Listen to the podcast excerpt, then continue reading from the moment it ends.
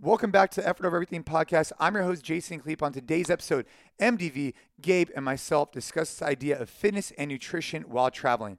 Now, this particular subject I think is really great with this group.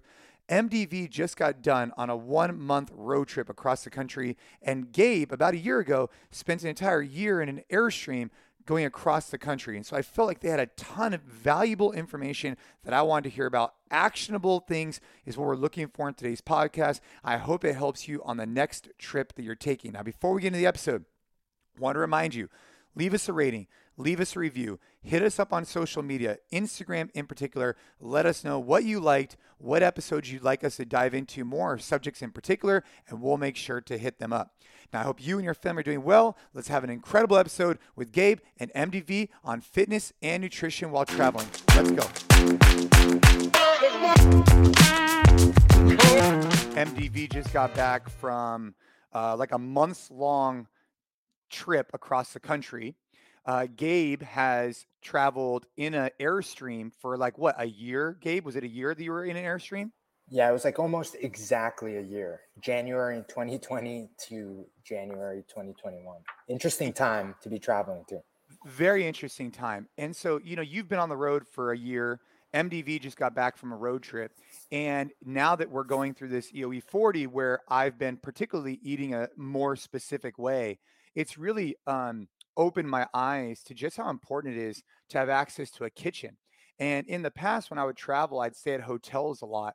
But now that I'm paying more attention to what I'm eating, it almost seems easier if I stayed in an Airbnb where I had access to a kitchen. There's more value on a kitchen now than I had 30 days ago. Now that I've been eating clean for 30 days, I've been feeling those benefits.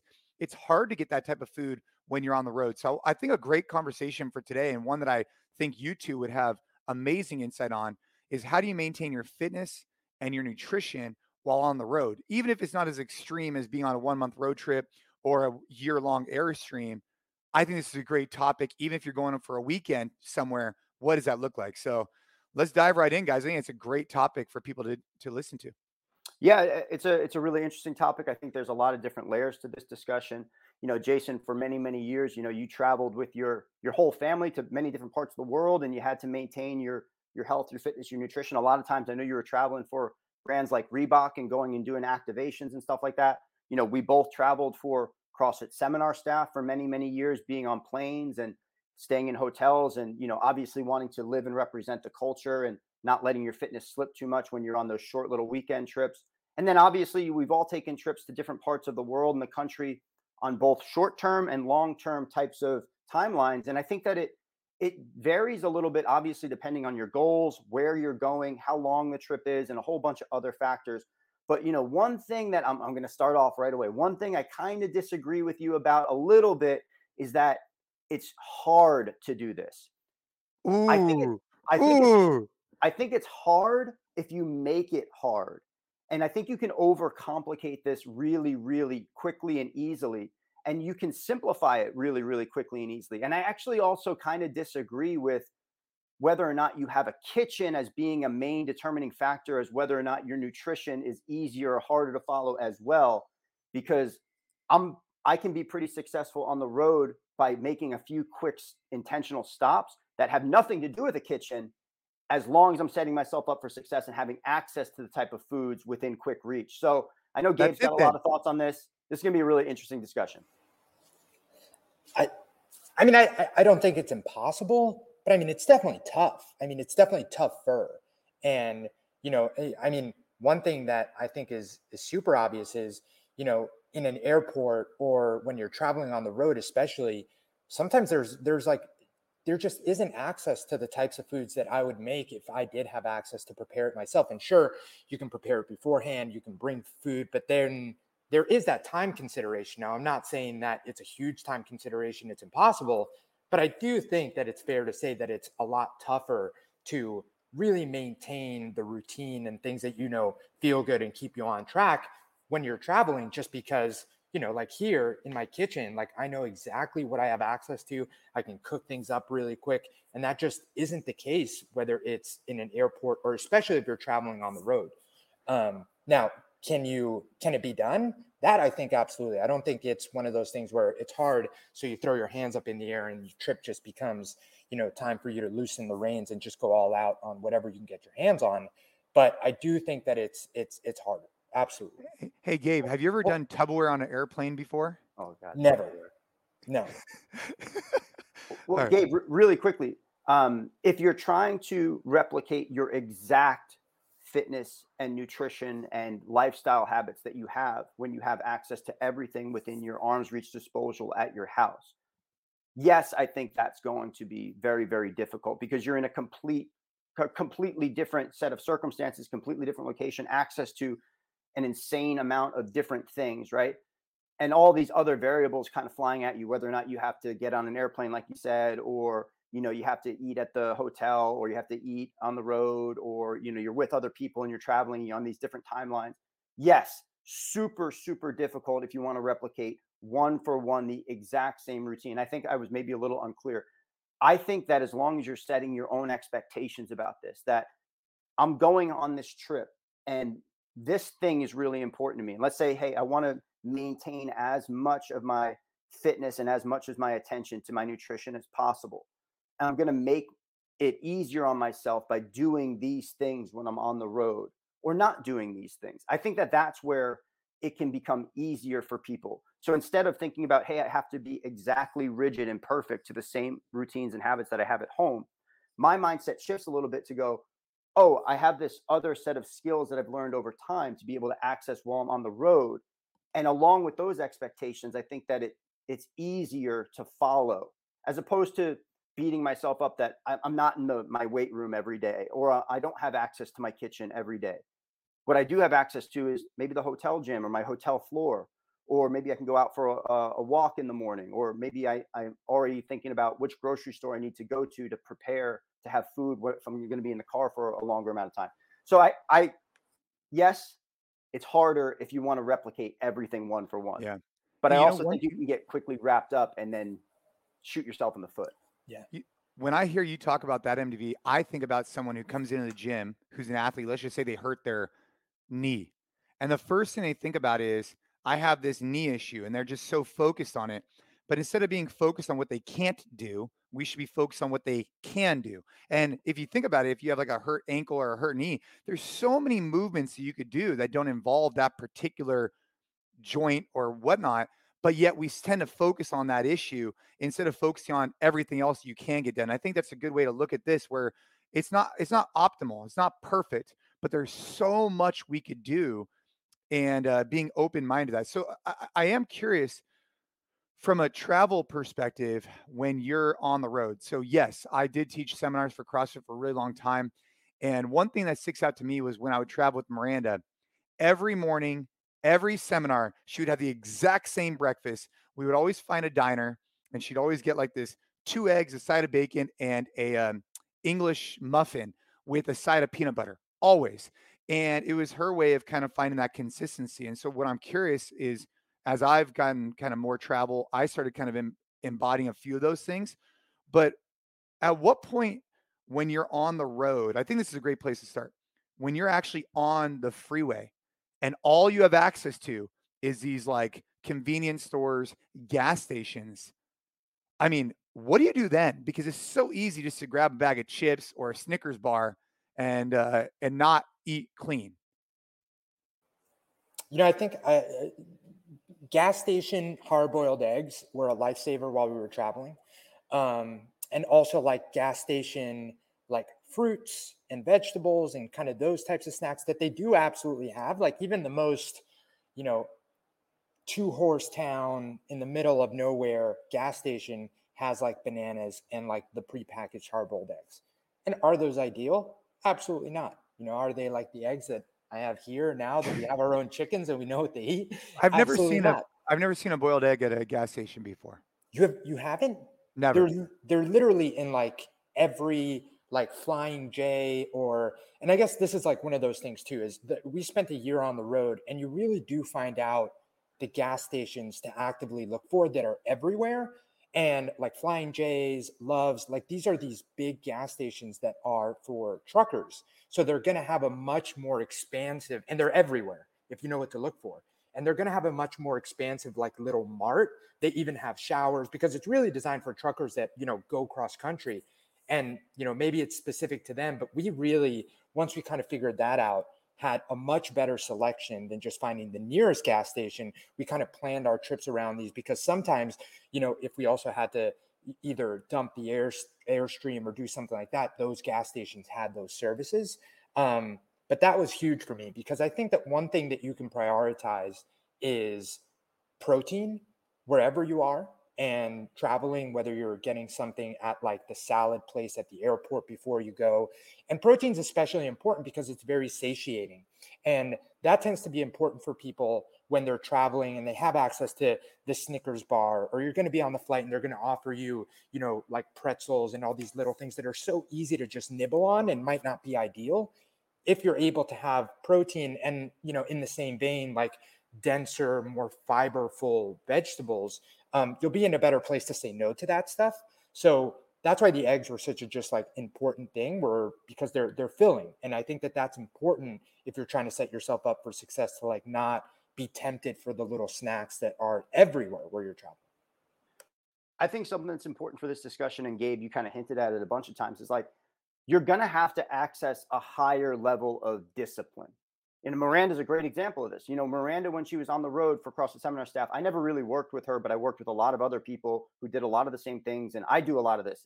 I do the same exact thing because it allows me to just live in this small box worth of decisions where I don't have to think about whether or not I'm going to have the pancake deluxe breakfast this morning from the fucking cracker barrel. I know exactly that I'm going to go in, I'm going to get four eggs, I'm going to get bacon, and maybe I'm going to have a side of fruit with it. And that's going to be a wrap. That's it for me. And I think that, you know, if you're thinking about it along those lines, you know, and you go, and now you extend it out into, oh, we stopped at this gas station. Now, if you're planning ahead and you're thinking about, did I eat my breakfast? Did I eat my lunch? Did I eat my dinner? Do you even need to have these snacks that we're talking about? Or can you just think about when's the next time I'm going to have access to a place where I can customize my meal a little bit more? And do I have the discipline to say no along the road trip to all these different stops for gas and different, um, you know, picture opportunities and stuff like that, where they have all this quote unquote bad food or not optimal food?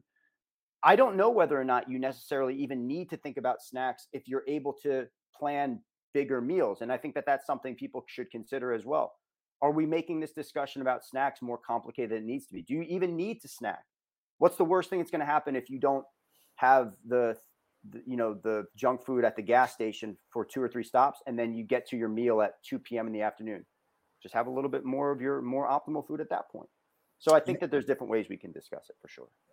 One really important lesson that I learned and you know we've played around with almost every type of like fasting and intermittent fasting that's out there it's been a really fascinating thing for me to try out and currently i'm not doing any of it actually but you know we've even gone as far as to do like a three day full fast um and wow. i think it, it is that really, just water for three days I did just water. So there's a very big difference between the ideal type of fasting based on the science, at least, that men and women should do.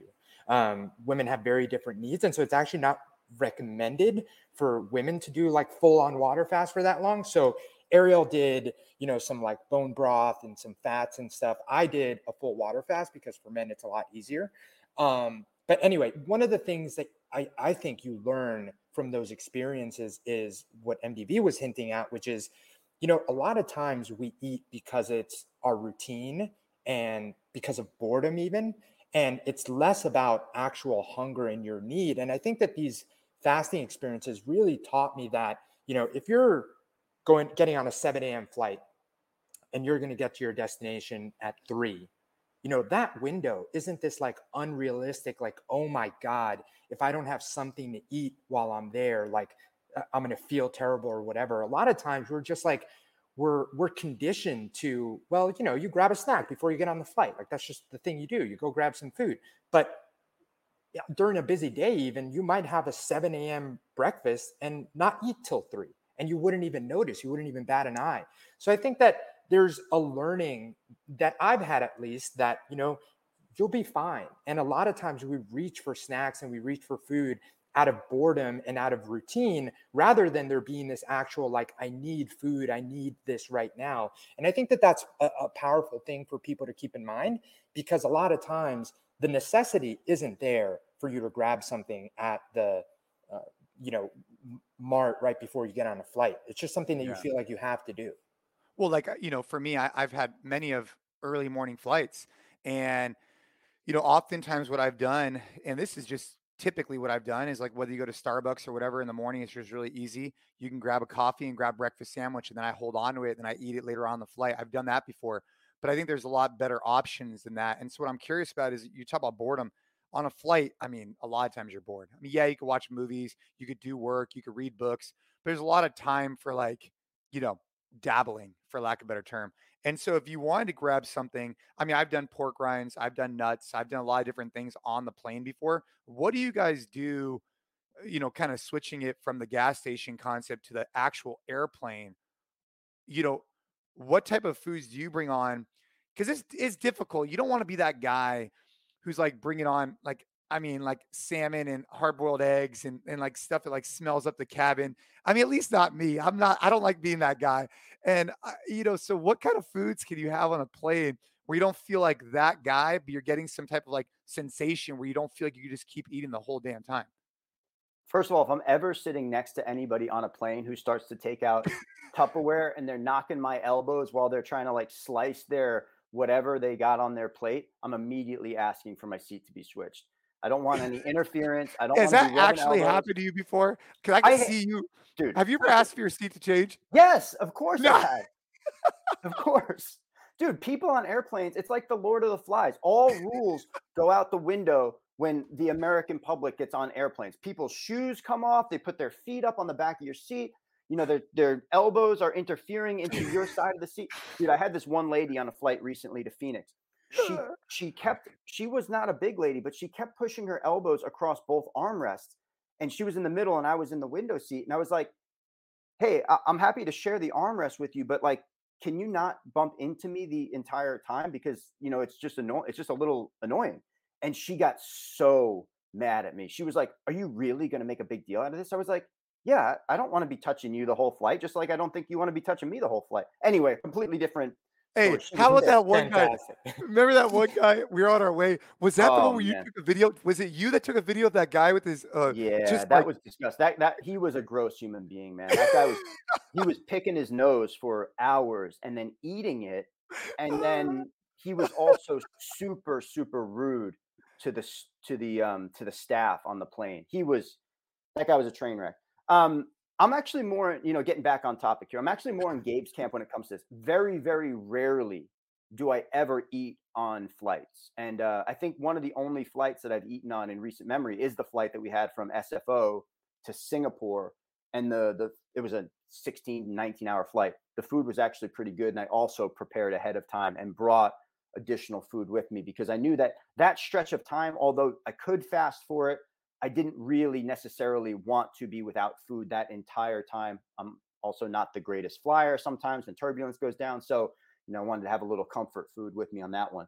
But generally on flights, I, I don't necessarily eat. I, I, drink coffee and I drink water.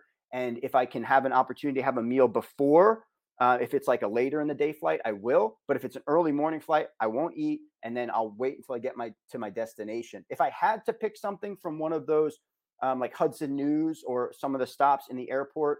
Uh, like I already said, I like to have a water bottle with me. So I usually grab one of those. And then oftentimes within those, they have the little like nature's whatever uh, nuts or trail mix that you can grab. That's very yep. easy to access. How about with the M and M's in it? Is that okay? I don't eat the one with the M and M's in it. Although I like that are, one. M and M's are delicious. I know you do.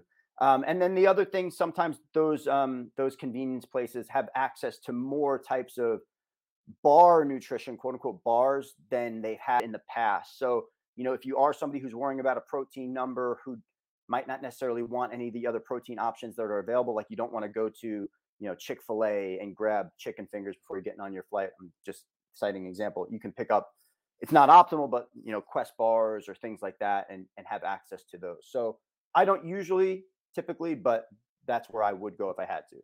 You know, one thing you brought up, I just thought I'd touch on it real quickly, is the hydration component. So something I find, especially when I travel, is that it is difficult to like. There's sometimes where I've been on planes, and especially when you're traveling, uh, you know, overseas, and when you don't hydrate effectively after being at you know altitude for a long period of time, I've actually felt pretty poor uh, when I travel if I'm not hydrating like over the top hydration. And so something that's helped me is um, I'll bring like a big Yeti bottle with me.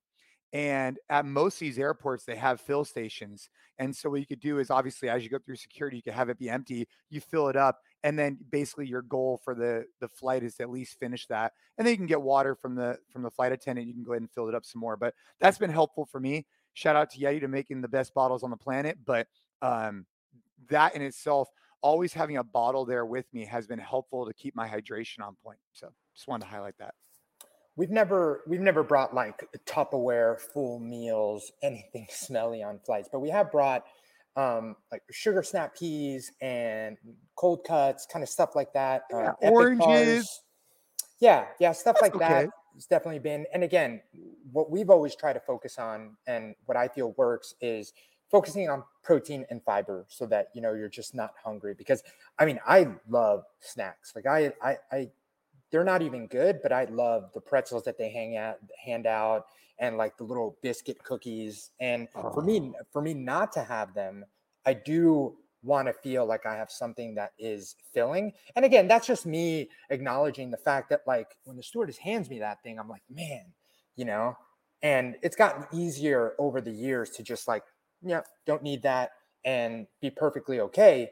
But you know, it, it, if having something with you is going to make that easier, by all means. And I think that you know, finding whether it's baby carrots or something that is obviously good, um, but going to be satiating, and also like kind of scratch that itch of like you can go through a bag of sugar snap peas. It's crunchy. You can kind of like snack on it the whole time. It gives you that like you know, snacking feel of obviously it's not a bag of chips, but there's something to be said about wanting to just like, you know, not eat something in 10, 15 minutes and then like not do anything for the rest of the flight, but really have something to snack on. Like if that's something that will make it easier for you to say no to the more tempting options, then I think that those kind of options are good ones.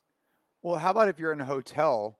So go ahead. And just really quickly before we get off the airplane subject. So if how pathetic is it that on air uh, on flights that if even if it's a 30 minute flight or an hour flight that they have to hand out a fucking snack to the people who are on this plane? Like how the biscuits yeah the like biscuits. what, isn't that crazy? I think generally first of all this this is just my rule i never ever eat anything that they hand out unless they have like just the pure nut option the peanut option or the nut mix and maybe i'll grab those because you know i'll toss it in my bag and eat it at some point but if you're below the if you're above the age of 10 and you're taking the biscuits and you're opening it up furiously and shoving them down your throat, like what the fuck are you actually doing? Like, do you actually need to eat the stupid biscuits that they hand out on the plane? It really is kind of pathetic if you think about it. You sit back in your seat, you look around, they make the announcement like, "Oh, service is gonna be coming." Everybody starts licking their fucking chops over these trash biscuits that they're gonna hand out. Like, have some self control, some self restraint. You don't need to eat the cookies that they're handing out on an airplane. Tell us a, how you really feel about it, MDV. Fantastic rant, bro. It's so crazy. Anyway, but uh, if you're gonna pass out, obviously, if you have a medical condition, if your blood sugar is super low, and like, obviously, do I love the way you had to caveat it. Um, yeah, because you know that the comments are gonna be like, "But what if?" Yeah, yeah. Dude, yeah. This, don't even get me started on the coaches eating during class discussion that just went off in the comments the other day on uh, NC Fit social media because we got these fucking Looney Tunes out here telling us that the only time that they can eat. No, I'm ranting right now. Never mind. Oh, oh I guess we're so fired up that coaches think the only time they can eat is during class. But let's get back to the discussion yeah. about so, so back the to the hotel for a second. So you know, um, Airbnb aside, because I I've never really traveled. I, I I never out of all the years I've traveled. First off, Airbnb wasn't as popular you know until the last X amount of years. But also, um, typically I'm I'm at hotels. And when you're at hotels, you know, they might have a beautiful morning buffet and then maybe you have some type of lunch, then you have some type of dinner, but typically you're going out. And so when I go out, I try and make smart decisions, but ultimately you don't really know exactly what is in your food, you know, in terms of like sauces and things like that. But I think you could try and make good decisions. So when you guys are at a hotel, let's just say for three, four, I mean, I've been in Asia for, you know, seven, 10, 12 days in different times how do you guys stay on track in terms of looking at it from a and one of the things I liked about both you guys are saying is like looking at them as like real meals. You know, one of the challenges I've had too is like when you're out and you just have like a little snack in the morning, then all of a sudden you find yourself having another little snack, another little snack, versus like having like a full, satiating, solid meal. I could probably do a better job of that the next time I start traveling. Um, but what do you guys do in terms of if you are in a hotel and you don't have access to a kitchen? How does that look like? So a, recent trip that I remember is when I went to Philadelphia for Wodify. Um, trip to Wodify. When when was that? That was like last summer, I think. Um, and the hotel didn't have a kitchen, but it had a fridge. And once I checked in and realized that that was the case, I looked up the nearest Whole Foods. It was perfect because it was like a mile away. So I ended up walking there and got a good walk because I had some time and just bought like a bunch of stuff that would hold well in the fridge that I didn't need to heat up. I remember I bought um, a rotisserie chicken, which I don't mind not having to warm up after the fact. I bought a couple avocados. I bought some cheese. I bought a bunch of fruit um, and some nuts. And I had that stocked away in the fridge for the week because, yes, obviously part of that trip was the understanding that we were eating out with the Wodify team and we did that. But I always had again, protein to come back to and you know vegetables and fruit um, that were always in the hotel room that I could I could rely on. So I think you know even without having even a microwave, there are definitely options to having something to come back to or something to have before going out to these you know dinners so that you know you don't get there and you're starving. You know one thing that is uh, like I know is an special weak point of mine is if we go eat out and they're giving you bread and butter before the meal comes oh, out, yeah. there's no holding me back, like zero. Yeah. I need to be as satiated as possible going into that to try and control myself from that. So that's one thing that I did. I tried to make sure that, you know, I wasn't going to the late dinner that we were going to after an entire day of work absolutely famished because then in the 30 minutes it takes from when you order your meal to when it comes out, it was going to be, you know, like catastrophe with the bread you know, one of the things that I'm I'm trying to uh, preach a little bit more on my own social media channel, and then follow for myself, obviously, in my own habits and my routines, even when I'm at home, is this idea of just keeping everything as simple as possible, not overcomplicating it. Looking at my foods in terms of, all right, I need X protein, I need X carb, I need X fat. And it, for me, there are certain types of foods within those three macronutrients that I'm going to select from. And if if they don't if they aren't available at the hotel and it's these more kind of complex options or non-optimal options having an idea of like okay well where can i get my food from if i do need to eat quickly this morning? You know and one of them was for me I, I, woke up in a lot of hotels during this road trips where they didn't have you know the the ideal buffet in the morning right? They had just a cereal canister that rotates and you turn it down it pours out into your bowl. I'm like no no, no i'm not going to eat that and we're, we do not have an option Some frosted to flakes, baby. And frosted flakes are the best cereal of all time. But uh, you know, if if we don't have time to go to the grocery store because we're taking off at five thirty in the morning, you know, leaving from Seguin, Texas, trying to drive to uh, Scottsdale, Arizona, I'm gonna stop at McDonald's at some point and not ideal, but I'm going to get an egg McMuffin. I'm going to ask them for no cheese. I'm going to have them put four eggs on that thing, and I'm just going to eat the cracked eggs that they have there. And that's not an ideal option, but it works for me. And instead of eating something where I'm going to regret it or I'm going to be like, well, why did I eat that later? I know that I have access to that nearly in any city in America at any time that I could go to and feel decent about the food that I ate. One thing that I think people get really wrapped up on, and I'm interested in your guys' opinions on this. I talk to a lot of people who who talk about the struggles of staying on their plan when they eat out at restaurants. Struggle hard. And I get it in terms of like if you're thinking about weighing and measuring your food and like this yeah. needs to fit exactly into your plan. I actually think eating out in restaurants, if you have a little bit of discipline, is super, super easy. Is it going to be exactly ideal? Probably not, because they're going to cook with some stuff that you might not know. And you don't want to be that person where you say, Hey, can you cook mine separate in butter on the side and don't put any of the spray on it or whatever? But if you just look at the menu and go, Hey, there's this option for protein here. I'm going to try to get it as plain as possible. There's these options for sides over here. I'm going to ask them to put that on the side. Boom, you have your meal, you're ready to rock. And does it take an extra minute or so when you're ordering? Yes. Does the people at the table might look at you and go, "Hey, you know, what are you doing?" Of course, but who the fuck cares? If you if you're out to eat, you can pretty much customize anything that you want to eat because you're paying for it. That's my opinion on it. I, think it's two, two takeaways for me. Number one is the refrigerator in the room. That's a really, and then I'll go back to the eating out, Gabe, but uh, or MDV. But I think um, I've, you know, when I travel, right, um, when I would be competing, I would fill up the refrigerator. But outside of that, I never would. Especially when I when I when I'm uh, with my children, it has came to a point where like people are just like for lack of a better term, like really hungry. I won't want to say starving, but just really hungry, right? And so therefore, boom, when we go downstairs, yes, the breads, the different things, they're just readily available. So we probably overeat there. And so I actually that's a great takeaway for me is like when I go into a new city, especially when I'm with my family, go to a local supermarket and grab some deli meats, grab some fruits, and we could just have those available in the hotel room um, I think that's a great option. So thanks for sharing that, Gabe. I mean, obviously, I've I've thought about it, but I haven't actually put into action. So thanks for reminder. And then you can also, if yeah. if you call ahead, you can request to have a mini refrigerator put into your room, even if your hotel doesn't come with one, because they have to honor certain medical conditions Medicine. and things like that. Yeah. Yeah, that's that's the yeah, the, you're you're you're spot on, uh, MDV. Um, I remember at the CrossFit Games, uh, you know, any hotel would be out of their refrigerators because of uh, uh, like all the athletes would have all their foods and they want to be able to keep them. But, anyways, that's that's neither here nor there. But um, and the other note is when you go out, I, I think you're right, MDV. I mean, we probably put this idea of like going out on a pedestal in terms of how difficult it is. It does just require some discipline. And you know, I've eaten now, so now I've been on EOE 40 now for like 31 days 32 days.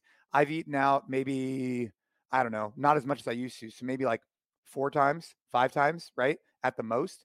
And the most difficult part was not ordering. That wasn't hard because I try not to be that guy, right? Like, oh, just bring me some steak and some this, whatever.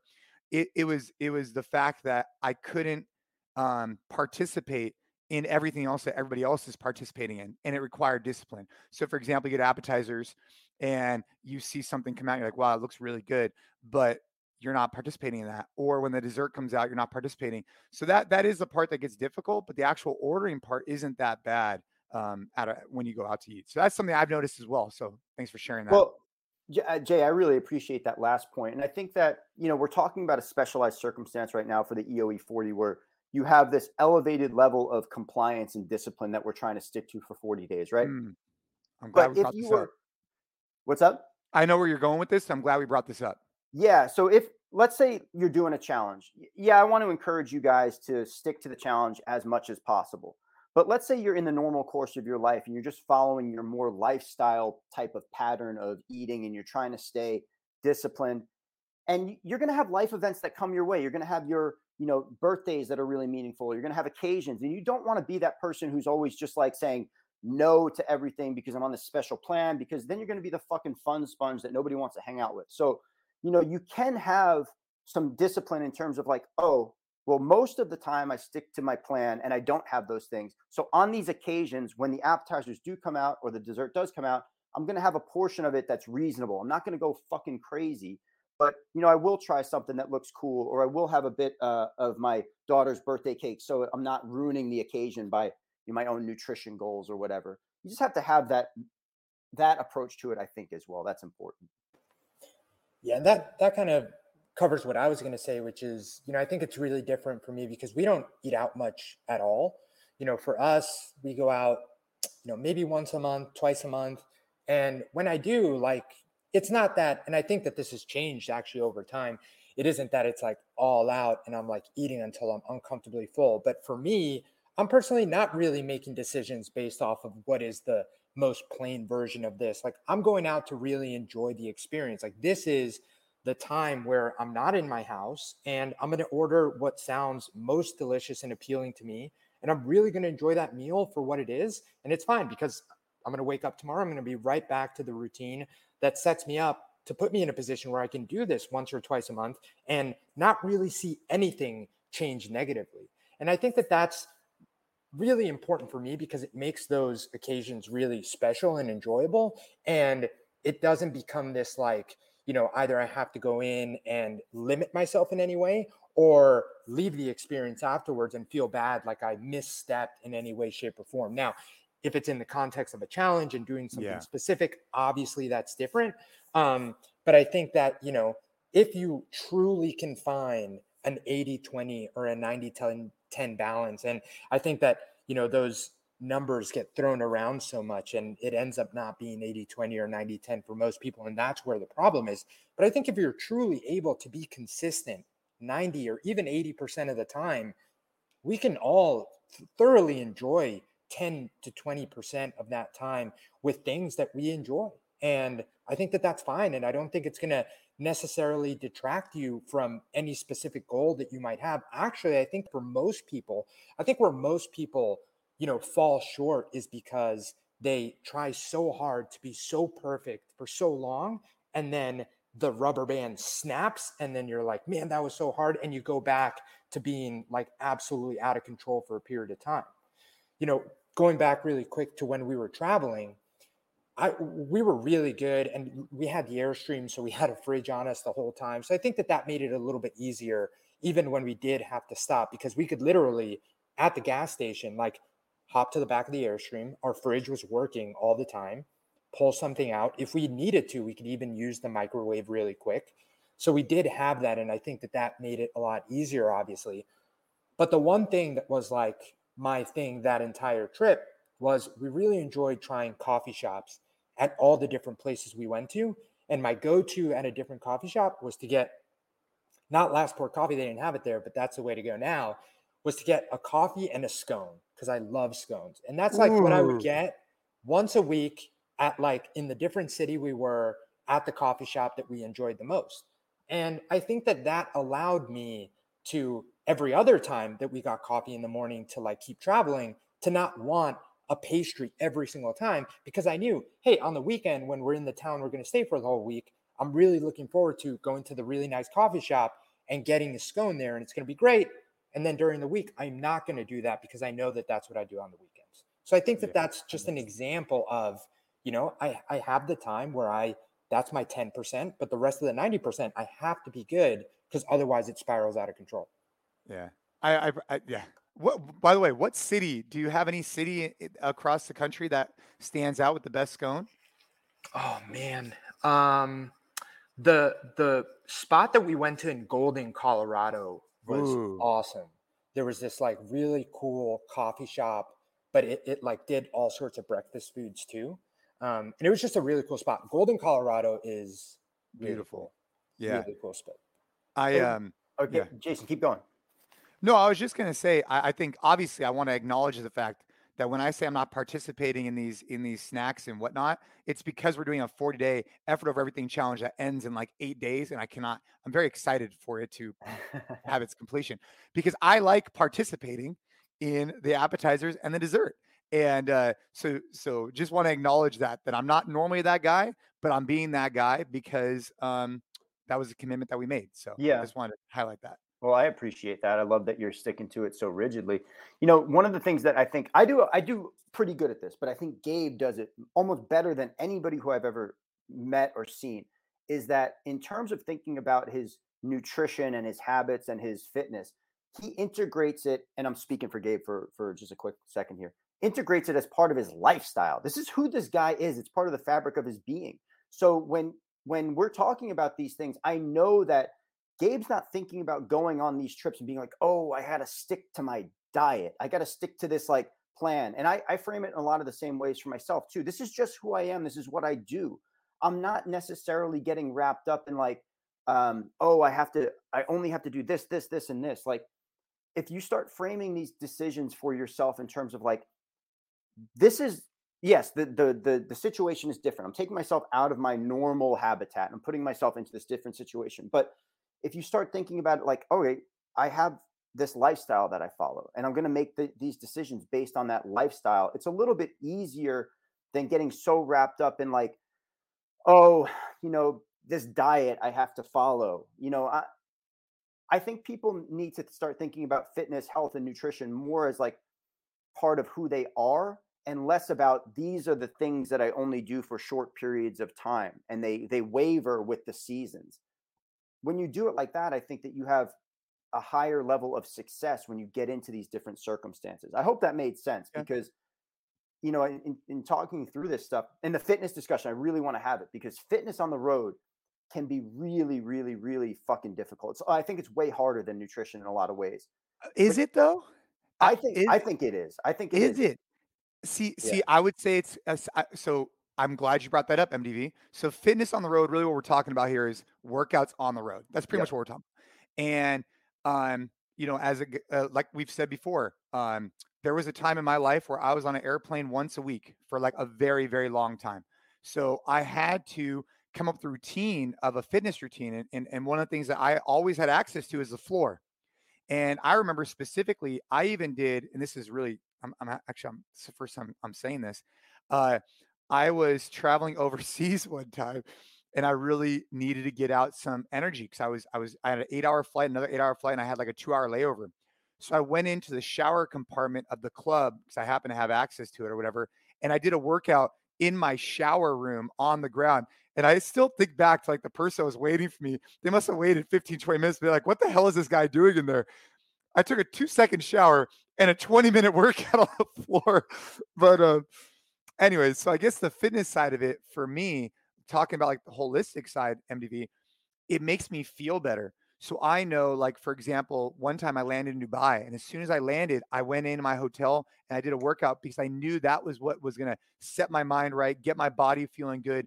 And so I, have actually found it to be easier to get in my fitness and my nutrition because I know how much, how well I feel after I'm complete. Finding the tools and resources oftentimes end up just being body weight, and, that, and that's okay too, right? Yeah, I think in terms of um, w- when I say difficulty, you know, I think the decisions, at least for me personally, are harder to to make when if I have a super long flight and I haven't trained. Let's say I had a really early morning flight and then I get in at 5 p.m. to my location. Mm. And like I said, you know, I probably haven't eaten a whole lot that day because I've been thinking about, you know, all right, I don't have access to ideal food. It's hard to get off the plane and then go do a 20 or 30 minute workout. I think that that's that's difficult for me. Um, but like you, if I do make the decision that I know I'm going to feel best about, I often end up feeling really good after that. And when you're on the road, and I don't know if Gabe has thoughts on this too, if you're traveling for eight to 10 hours at a time in your car, you don't often have time during that span to stop and do extended workouts. Maybe you can do some sets of push ups here and there. I did those at like gas stations. I'd find like a clean spot, do some air squats, just get some movement in you know, keep my body just kind of feeling like a limber so you're not sitting for 10 hours in a row. But in those situations where you are traveling for extended periods of time, either on a plane or in a car, you have to make the conscious decision to wake up super early and get it in, or you have to get it in late at night. And oftentimes, like it's very easy to go, ah, you know what? I'll do it later. I'll do it after my flight. And then you land or you get to your destination, you go, no, ah, yeah, you know what? I'll do it in the morning. So that's kind of why it was more difficult for me. But try to, as much as possible, get them done. Hmm. Yeah, MDV, I uh, appreciate what you said before about you know nutrition and it being part of my lifestyle. I think that the one thing that I definitely want to note there, though, is that you know it's that doesn't happen overnight, and I think that you know it's actually been years and years since I really, I mean, I was always an athlete and that I like swam all my life growing up, and you know, was mostly interested in like fueling and performance because it's just what I did. I swam in college and it was a big part of who I was. Um, but you know, ever since really finding CrossFit and functional fitness and like joining this community of like, you know, like paleo and nutrition matters and so on and so forth, like, you know, it's going on almost 10 years now of 30 day challenges and cutting out gluten and cutting out dairy and trying vegan and trying this. And I think that every time that I've done something that's been very specific, I've been able to pull one thing out that, like, hey, that made enough of a difference that it's just going to be what I do now because I enjoy feeling good and I enjoy, you know, looking a certain way and I enjoy the energy that I have, so on and so forth. So, the one thing is that you know that that doesn't happen overnight but it's definitely been nice to now get to the point where like you said it's almost non-negotiables, right? Like I'm not as tempted when I walk into the airport to grab a McDonald's sandwich before I get on the flight because I just I, I know that that's just not an option for me. But that doesn't happen overnight. I think that's important to note. Um, on on the fitness while traveling side, you know, it was interesting. My dad asked me a question the other day um, because I told him I was going to go work out, and he was like, you know, do you like have to work out for your job? And I was like, what do you mean? and he it, it was an interesting question because he was asking because he knows that I go to the gym every single day, even if I go just to like stretch a little bit because I'm feeling a little beat up or whatever.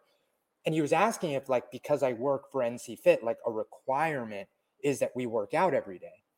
And I thought it was a really interesting question because as I was thinking about how to answer him, I was like, well, I mean, I guess you know, kind of because like, you know, it's it's we're a fitness organization. It's a big part of like you know what we should be doing but it really made me think of like why is it that you know going to the gym or doing something is like like has to get done like i i it doesn't it's not even something i have to think about like am i going to work out today or not like is there days where it's like do i really want to like do the workout i was planning to do and i end up just moving around a little bit and getting something and sure there are days like that but to me like going to the gym and working out is just like an absolute non-negotiable. And it was interesting thing that happened recently because it really made me think how, you know, fitness is this thing that, you know, just kind of has to happen. Like it's just, it's, yeah. you, you, brush your teeth every morning, you work out every day. And some days that means just going for a walk, but it's, it's interesting how it becomes a part of who you are and what you need to do to just be. Well, for, but that's for us, right? So for us, we feel that way but not everybody feels that way. And I, I, I you know, and that's okay, right? Like, uh, you know, my wife doesn't feel the same way about exercise as I do. She does it because she knows it's good for her health, and she kind of, for lack of a better term, not forces herself to do it, but knows that she needs to, and she does it. She doesn't really enjoy the experience. Whereas for me, I enjoy the byproduct of it. I enjoy the the the kind of journey. So it's a little bit of a different mindset between myself, my wife, and even between my two kids. Caden, he's down for whatever, Ava, it's a little bit different for her. I got to find a different way to relate to her when it comes to activity. Um, one of the things I wanted to acknowledge when traveling, I think this is a just a something to think about. MDV hit the nail on the head about getting up a little early. So something that my family and I do anytime we know that we have a, a, flight booked, 100% we all motivate each other to get up, you know, 20 minutes earlier, go in the garage, do something super basic, and we don't need to go crazy. Um, but what it does, it just kind of like makes you feel good. It makes you feel like you're kind of winning the day. Put points on the scoreboard already. Um, and and finding a group of people that'll do it with you, I think is really important. So if you do have a trip coming up, it's going to be an early flight. Find like a accountability partner and just do it with them and do something basic. You could take a towel from the from the hotel. Let's just say you have a flight to come back home. Lay it on the floor, get in some push-ups, some sit-ups, some squats. Do it for 10 minutes and call it a day. You do a 10 minute EMOM, 10 minute AMRAP, do something but it always makes me feel more accomplished when I get on that plane. I sit down and I knew that I already had some movement in. So, something just to think about that we do at our house. We all get rallied around it. We wake up 20, 30 minutes earlier. We go do something basic and we move on with the rest of our day. And if you're at a hotel and you don't want to go down to the hotel gym, just do something in your room. Uh, you know, seven push ups, seven squats, seven sit ups. That's a go to for me for 10 minutes. You know, uh, one of the things that, you know, both you and, and Gabe kind of highlighted here, and I, and I want to d- dig into this a little bit, is this idea of is it okay to not work out, um, to not move your body? And I, I guess, you know, uh, personal freedoms and personal decisions, uh, all that kind of stuff obviously plays into this. But, you know, I catch a lot of shade from people uh, in my friend circle and also my family circle who look at me and go, you know, working out every day. What are you doing? And they look at my choices that I make in terms of spending, whether it's 20 minutes or 30 minutes or a little bit more time sometimes at the gym or working on even going for a walk sometimes. Really? You're going for a walk today? Yeah, I'm going for a walk today. I think that it's a little strange to me that, you know, there's this uh, perception that moving your body every day is abnormal. You know, and I I think that yes, there can be uh, going overboard with this and becoming too obsessed and having to control every aspect of your life and getting into this kind of neuroses where you know you have to be working out nonstop, nonstop. I'm talking about like craziness.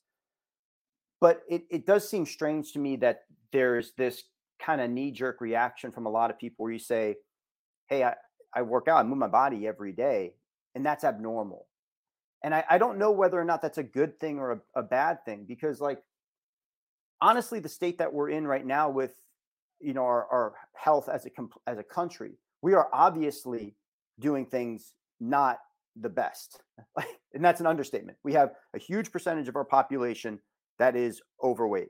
We have a very large percentage of our population that is obese, and that obviously there's some other factors involved like genetics and things like that but a large portion of those things come down to lifestyle decisions. The foods that you're eating and the amounts of them and the amount of activity that you're doing. And if the numbers were different i'd be like oh maybe there's a compelling case that maybe we don't have to be as active and maybe we don't have to make as good food decisions. But they're not. The numbers are fucking crazy. So is it okay to look at this life that we have and be like, oh, I, I never have to move. I never have to do anything. And the people who do work out, you know, a little bit more are going overboard. I just, I wish movement was a little bit more normalized. And I think that that's, it's important for me. I know it's important for a lot of these people who are maybe listening, important for you guys, but um, yeah, I don't know where I'm going with this. It's just, it's hard for me that people look at my habits and go, oh, you're strange for doing that. I'm like, well, you're strange for not. I think it's crazy, man. I think it's it's crazy that we even have to have this discussion. You know, things that pop into my head is like you would never ask somebody like, "Oh, you watch TV every day? What are you doing?" Like, "Oh, you open up Instagram every day? Like, what are you doing? Like, you watch the news every day? Like, what are you doing?" Like, and and I would argue that those three things, again, like arguably, are things that for a lot of people are actually detrimental to their health versus something like moving your body every day it's it's there's no argument that that's good for you. And again I, I completely agree that it's not saying that you're going every single day to the gym and beating yourself up and you have this like you know almost exercise bulimia going on that you're like you know like that aside just saying that every day i want to do something to move my body whether it's just a walk the fact that that is strange is strange it's it's very strange and it's a problem. And I, I, I completely agree. And I think that sometimes, you know, even for having this conversation the way we're having now, you know, would be like maybe a little bit too harsh or whatever. But I mean, I think that like you said, if you look at the numbers and where we are, I think we have to be a little harsh. I think we have to be a little blunt with the circumstances that we find ourselves in and and and kind of be very truth telling how we turn this around because I, I don't think it's strange at all, obviously you know we're maybe a very unique subset of people we we're a unique subset of people but isn't that but isn't that the issue though that's, that, that is the issue. issue. That's the that's, issue. That's the issue. 100% but, that's the issue. But you got to meet people where they're at, you know. And I've learned since, I mean, dude, you know, I've been doing this a long time, just like you guys. And I remember when I was 15, I would be at the front desk. I'd be encouraging members to come in at the at the gym. And ultimately, what you found is that people come in for a little bit and they'd leave, and it didn't become sticky. It didn't become something of their lifestyle. And I think that over the years, and I found my evolution. I went too hard in the paint and I pushed a lot of people away. And I became too rigid, too, why aren't you doing this? Why aren't you doing this? Too preachy. And it pushed a lot of my family to not even want to talk about it. Now I just don't talk about it, you know, really at all because maybe I overcorrected, but I figure when they're ready, they can come find me. But I think that there needs to be a good conversation that happens in America where it's like, hey, you know, it's not all or nothing. You don't have to go crazy and become a bodybuilder and have this expression or a CrossFitter or whatever it is but you also shouldn't be doing anything, right? We need to meet people where they're at and have a more healthy conversation about it. because I feel like it's a pretty. I feel like when it, when you talk about fitness, it gets a little toxic. Like people think they have to go all crazy. They don't have to go all crazy. They can just do walks. Like I told my mom, I, I took a rower, I put it in her family room, and I was like, Mom, you know what they say? 10 minutes a day keeps the doctor away. Just 10 minutes on this thing. And eh, but you know, she's gonna have to want that for herself, you know. And I think that uh I don't know. I wish more conversations like this occurred outside of like this fitness and health community because I think that a lot of people would benefit from it if they just realize like it's not that crazy. Just start off with even a 10 minute walk could make a huge difference in their fitness over time. But yeah, and tough. I'm sure there's people who are listening to this who go, "Oh, you know, these three guys, they, you know, get to work out every day, and you know, it's uh, they're you know blessed with whatever. You have this access to all this equipment and blah blah blah." I think the core of my point here is more so along the lines of like, I just wish it was more generally accepted that people looked at moving their body as being normal.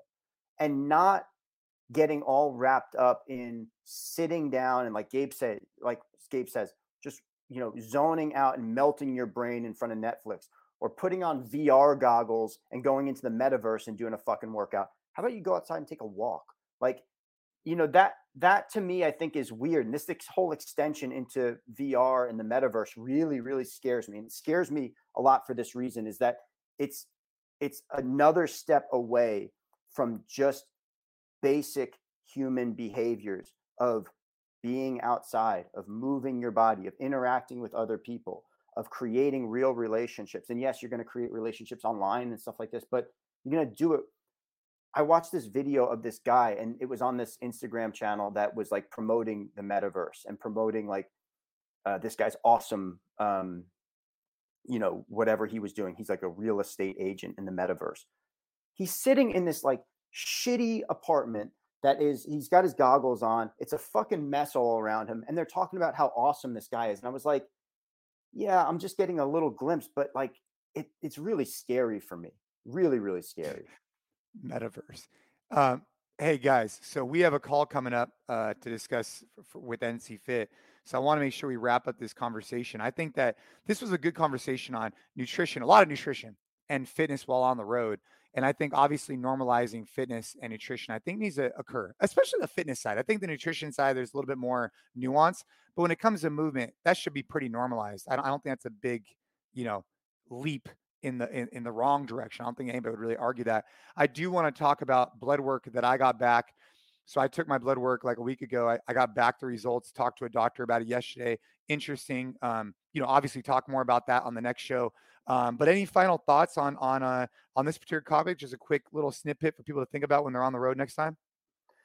Yeah, I mean, I know I get all fired up about you know the movement, metaverse, stuff, yeah, and the metaverse and all that stuff. But um, you know, if you're thinking about these types of things and you're on the road, or even in your own life and the, the things that you have access to on a daily basis, what works for me is simplicity. You know, making sure that I have simple food options that I know that I can go to, that I enjoy, that I can prepare quickly, that are going to help me stick to the type of lifestyle that I want to adhere to. And then not getting too complicated with my fitness. If I'm on the road, especially, really, really simple body weight type of workouts, maybe utilizing the treadmill that's in the uh, hotel gym, maybe if there's a set of dumbbells, but not thinking about crazy types of weird formats even just doing the same workout over the course, same two or three workouts over the course of a number of days. If that's over the short term, you're going to be fine. You're still moving, you're still getting that stuff in. Doesn't have to be complicated. No, I mean, I, I, I love that. I'll just piggyback off the fact that simplicity and starting somewhere is so powerful. You know, a 1% change in how much movement you're doing or your nutrition can lead to a 2% change, a 3% change, and that stuff compounds over time. So I think that, you know, just starting somewhere and not, you know, thinking that you have to start with high intensity workouts five times a week for it to even count or be perfect about your nutrition for it to even make a difference. You know, changing one meal a week to something that you feel a little bit better about can go such a long way. 100%. Well, guys, it was great catching up. Uh, as per usual, make sure you guys check out our previous shows. Leave us a rating, leave us a review. Let's keep getting after it. And I'll talk to you guys in just a few minutes. Go.